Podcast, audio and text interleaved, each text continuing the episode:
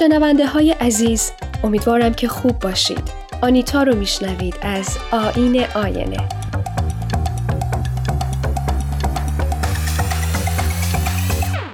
اینجا آین آین است. جایی برای تمرین ساده صحبت کردن و بیان احساسات پیچیده. جایی برای ساده دیدن و تشریح مسائل به نظر بدون راه حل. آنیتا سعی می‌کنه با نگاه خودش به برخی آثار فرهنگی هنری این پیچیدگی ها رو در بسته های کوچکتر نشون بده. صحبت تخصصی از فیلمنامه و کارگردانی تو این برنامه جا نداره ولی بنا بر سلیقه خودم به برخی فیلم ها برچسب برای دیدن می‌زنم و به برخی برچسب باید تماشا کرد. مثل کتابی برای خواندن یا سرگرمی و کتابی برای مطالعه، تفکر و تعمق.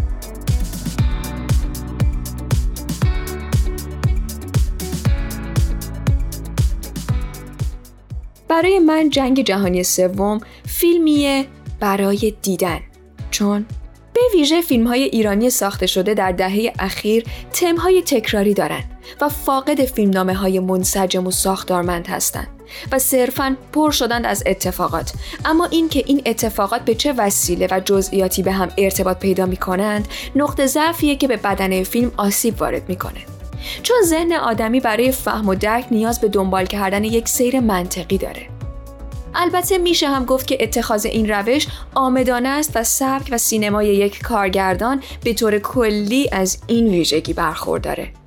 اما اگر فرض رو بر این بگیریم نکته بعدی که می‌خوام پررنگ کنم درون مایه این فیلم هاست یا موضوع فیلمنامه ها که اکثر قریب به اتفاق اونها خیلی رئال هستند و در نبز مردم جامعه ایران نفس می‌کشند. بنابراین اینجا یک جهت دهی مهم در حال رخ دادنه. اینکه من به عنوان یک هنرمند یا تاثیرگذاری که قلم در دست دارم واقعیت ها رو چطور می‌بینم و چطور نمایش میدم و ذهن مخاطب رو چطور پرورش میدم. بنابراین این همون نقطه ایه که من رو از تماشا دل سرد می‌کنه.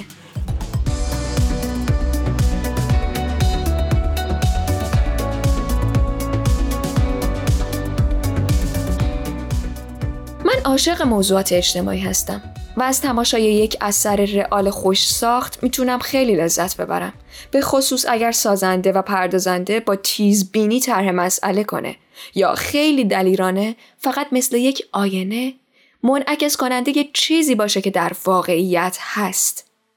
صرف نظر از اینکه خودش از این واقعیت طرفداری می‌کنه یا نه یا منفعت خودش رو در پخش این واقعیت پیدا می‌کنه یا نه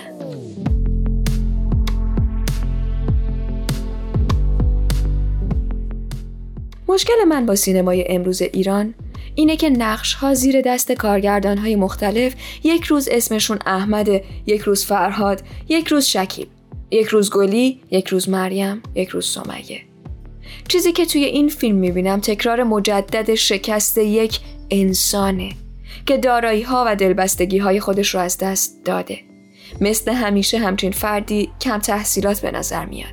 مثل همیشه به عنوان یار جدول های خیابون به تصویر کشیده میشه.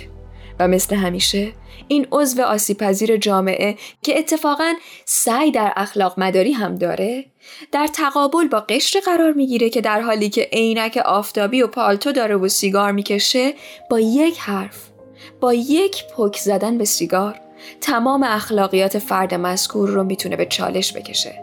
و اتفاق بدتر اینه که توی این فیلم آسیب پذیری یک انسان به طور کامل نقطه ضعف او میشه و آسیب پذیری و انتقام جویی با هم به میدون میان.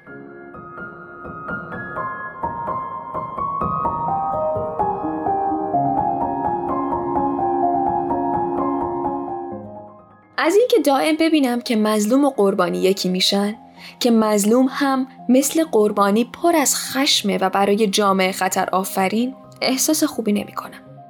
در این داستان شکیب که با بازی بسیار خوب محسن تنابنده تصویر میشه قربانیه.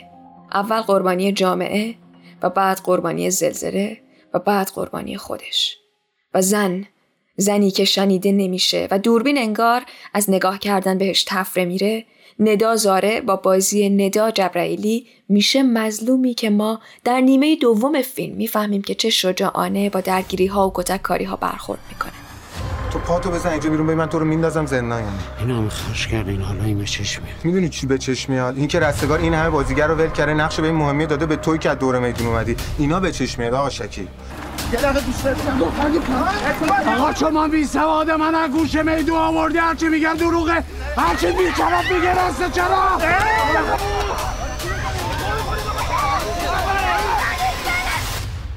محسا حجازی هم زن دیگه ای که نه در مبالغه بلکه در مکالمه شنیده نمیشه و تمام فیلم با زبان اشاره با مخاطب ارتباط بسیار ماهرانه ای ایجاد می‌کنه میشه یکی از رایج ترین تعاریف زن در جامعه ایران.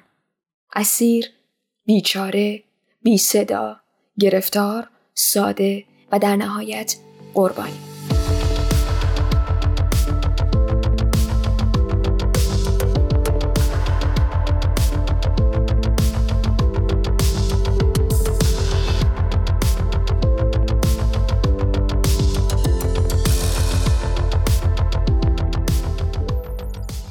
سخنی کوتاه می کنم و بعد بدرود.